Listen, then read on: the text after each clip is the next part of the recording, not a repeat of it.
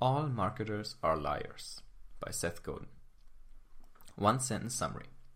All Marketers Are Liars is based on the idea that we believe whatever we want to believe, and that it's exactly this trait of ours which marketers use and sometimes abuse to sell their products by infusing them with good stories, whether they're true or not. My favorite quote from the author is We drink the can, not the beverage. Seth Godin. This will round out the five pack of Seth Godin books I managed to find on Blinkist. After completely inhaling the dip last week and starting to change my entire life after it, All Marketers Are Liars was one of the next must reads for me. Speaking with the same breath that brought Gary Vaynerchuk's Jab Jab Jab Right Hook to life, this book's all about storytelling. More so, it distinguishes between good stories, which are just that, good stories, and those that are authentic. Seth is obviously a fan of the latter, and here are three reasons why you should too. 1. Marketing is about telling stories that people want to believe in. 2. It's important that we want to believe in a story because of the way our brains work. 3. While fibs can make a story better, you should never cross the line to fraud. Want to tell an authentic story in a fuzzy world? Here we go. All marketers are liars, lesson 1. Successful marketers tell stories people want to believe in. This answers the question what is one of the key traits of successful marketers? George Riedel has been telling a powerful story about wine glasses for ages. His company has been in the business of glass blowing for over four centuries. Leading the family business in the 10th generation, Riedel introduced a special series of wine glasses where different glasses are meant to bring out the best qualities of different sorts of wine. He says that every wine tells its own unique story, and the glass is the interpreter, which translates the message for the person who drinks from it. Scientific tests have later proven that there's no difference between his glasses and others. But still, wine experts and connoisseurs from all over the world swear that wine tastes better from a Riedel glass. That's the power of storytelling. It goes to the point where it changes the customer experience just because of what people believe. We live in a world where people buy what they want, not what they necessarily need. Most of us have bought a designer piece of clothing, sportswear, device, or even food from a certain brand, not because of the quality, which is something we keep telling ourselves, but because of the way it reflects our beliefs and view of the world. All marketers are liars. Lesson 2. You have to want to believe in a story because that's how your brain works. This answers the question how do stories arrive in the human brain? The reason you think a pair of Nikes is high quality and justifies a steep $100 price tag, in addition to making you look cool, when they really just cost $5 to manufacture. By the way, a good song about this, Macklemore Wings, tells a great story about those kinds of shoes. Um, the reason for that is the way your brain reacts to new information. Like a frog can spot a moving fly by ignoring all static parts of his environment, our brains never compare new things to old things by considering all features. You don't check whether your new iPhone can do the same things the old one could do. That's a given. You only look for the features that are new, like the better camera, lighter weight, or new exterior design. For each new feature you discover, your brain instantly starts to make up information that justifies it and leaps onto every bit of reasonable evidence it can find. That's because our brains don't like chaos and randomness. They thrive on logic. Have you ever thought your iPod is really smart because it seems to play the same few songs you like over and over again, even when it's set to shuffle? Well, it's not, but a random order of songs does never guarantee an even distribution of the songs. Stories help us make sense of the world, so whatever we want, want to believe in, we end up doing so, because our brains start to support our beliefs, and not the other way around. All marketers are liars, lesson 3. Fibs can improve the customer experience, while fraud always hurts your authenticity. This answers the question where is the line between telling a good story and telling a lie? According to Seth, there's a difference between fibs and frauds. A fib is when you tell your spouse you had a late meeting when really you were out shopping for their birthday present. It's an honest lie because you tell it to improve their birthday experience, not with mean intent. Even though we'd love to believe it, it's become impossible to never buy a product that's overpriced. Because marketers have long caught on to the value of a good story. But actually, that's okay. Because these little fibs, like in Riedel's story about the wine glasses, can actually make our experience better. If you believe those Nikes to be the best, most comfortable shoes you've ever worn, well, guess what? They become just that.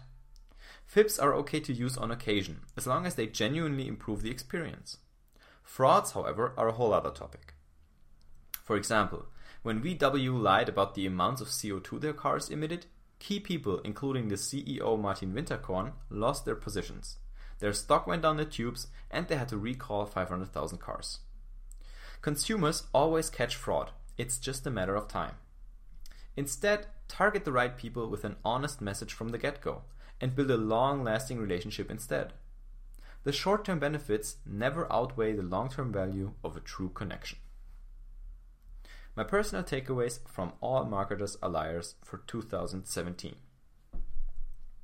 Okay, one of the first things and most fun things you can do with any Seth Godin book, by the way, is because they're so full of examples, and the, these examples are always a snapshot of the year Seth published the book in, right? Or the past, uh, because he takes examples from there. Um, is to look for newer examples for those instances uh, that Seth describes, right? So the VW example that happened only in 2016, the CO2 fraud uh, so I came up with that while I was writing the summary. So that's not only super helpful um, to understand the topics, it's also a really fun exercise. But that's how you can. Uh, that's how you see when you can find an example and see that hmm, that's exactly like that. Then you've really understood the concept behind the lesson. By the way, is a great rule in general. Um, come up with your own example don't take over examples that are given to you, right? So the examples you take that are given to you, for example, in school, they're not very useful. Um, they don't help you memorize. They, they might help you memorize something, but they don't help you understand. But every time you say, hmm, for example, and you leave a blank and you force yourself to come up with something, that's a really good exercise. Um, so what am I taking away from this? And especially, let me think about it in the context of 2017. Maybe how I would tell stories differently. So, first of all, telling about pe- telling stories people want to believe in. There is evidence scientifically that if people are presented with an argument and a strong cause for that argument or a strong story around that, and they tend to believe that argument, then presenting people with disproof of the argument or counterfactual information actually makes that belief stronger. So it's like when a news outlet publishes something like Britney Spears is pregnant, right? And there's like a story how like she tried to hide it for reason and blah blah blah. So there's a story around it, right? It goes viral, huge spike. Um, everybody goes crazy. Oh, Britney Spears is pregnant. And then the next day, it comes out like it was wrong. So right, nothing nothing happened. So, so they had to they had to um, admit no, it was made up, false source, blah blah blah. Always, what happens is that the con- the update never gets as much traffic as the original information because it's not as uh, it's not as as hype, right? So that happens. So less people know the real situation and the second thing that happens, the people that read the update only believe in that uh, in the false information more, right? Because they say like, hmm, like really, like is that true? Like that sounded pretty convincing. The other thing. So for some reason, our minds are very twisted. They make us believe something more when we hear disproving evidence of it. Once we've decided to believe in it. So human belief is incredibly powerful and incredibly hard to overcome, right? Which is why being a writer is a super hard job because you have to get people to change their beliefs. So, and even if it's just for something mundane like changing a, a, a, quitting a bad habit, for example, right? Behavior change. If you don't change what people believe, you will never change their behavior, not in the long run, at least. So that's a very interesting fact to keep in mind. Um, once you have convinced people, it's very powerful and it's very hard to change it back. So don't worry if whatever attempts you're using first to tell stories um, don't worry if those don't go wrong or those aren't fruitful or only a very little percentage of people actually starts believing in you. Focus on those and try to tell more stories for those people um, instead of worrying about the 99% that don't believe what you have to offer.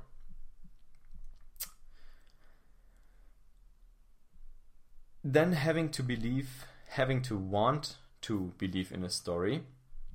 Well, that's exactly the thing we talked about just now. Like our brain takes something, uh, okay, I want to believe in this, and then the brain just rationalizes together the information, right? And as you saw in the Nike example, sometimes that can be helpful because it makes the experience better. Because so much there's so much psychology in how you feel and and what you think of certain products that sometimes these yeah these little fibs like they make it slightly they make your experience slightly better because your belief gets stronger and then you are more invested in the product. Uh, and I think that especially helps for products that require a lot of use to be useful. So maybe something like like social media, Facebook, or games. Uh, I would really keep this in mind um, because if you can get people invested in this, like uh, the most successful games, Zelda, Final Fantasy, the most successful game series, they all have a great story, and I think that's because when people once people have decided to buy into the story of the game they are invested in the story all the way right? And that's when people buy like the 12th installment of a game series. So especially if you have follow-up products uh, so like products that are serial in nature um, or stories that uh, or products that um, rely on repeated use to be useful um, what else? Maybe products that you need to craft a habit around. Maybe st- stuff like a um, even like a shaver for something, uh, even like a like a razor for shaving, uh, or if you own a swimming pool or a gym, right? So these products they only get to their full usability when people use them often, and the more often cu- customers have to use a product, uh, the more important it is for you to tell a good story, right? Right now, I don't have such a product where I need to, also where I need to get people to come back over and over again. So I can't think of a good good way. Probably I would do this right now. Um, what I do have is a blog I want people to come back to, and with the summaries. So what I'm trying to do is with each summary or each article convince you a little more to sort of sh- that we share the same belief set, right? Hopefully, which we do, the same values. Uh, and the more and the more you think you, your and my view of the world is congruent, the more likely you are to come back and read more of my stuff. Um, interesting. Just realized that talking out loud. Um, okay, last one. Uh, FIBs can improve the customer experience. Yeah, I mean, sometimes uh, I might sort of shrink the timeline of a story I'm telling, right? From like six months to three, um, or something like this, like a very small tweak to make the argument in a blog post more compelling, or to make the story flow more neatly so that the message from the story gets carried right into the uh, person's belief system. Because the truth is, reality is often messy. So, as a writer, or if you tell a story, sometimes you have to clean it up a little bit in order to get to people because if you told the super messy truth, people would be so confused that they wouldn't even understand the core message of the story. But then again, that's that's only some cases, obviously not all of them, and you should never turn to downright fraud or lying. Lying is very um, lying is very exhausting too. I think it was Mark Twain who said the benefit of being honest is I don't have to remember what I say, and I'm very much in line with that. I think it's true. If you just tell the truth, you know you can always tell the truth and you don't have to worry about what you said to whom or who you told which lie. And keeping up that construct is so, so strenuous and stressful. Um, it's not something I recommend. Uh, and in marketing, you can just say we're a beginner, we're new, we're honest, uh, we we just started, but we believe in our mission, we believe in our product. That's much easier, much more authentic, and it resonates much more with people than trying to pretend you're like the best new sneaker in the world, right? Which is really tough to pull off if you consider uh, companies like Nike being around for decades already. No one's going to buy into that. So I guess the message is be honest in your marketing, tell cool stories, don't make up too much stuff, connect with people um, who share your beliefs, who share your values, and that is probably one of the most sustainable kinds of marketing. See you on the next summary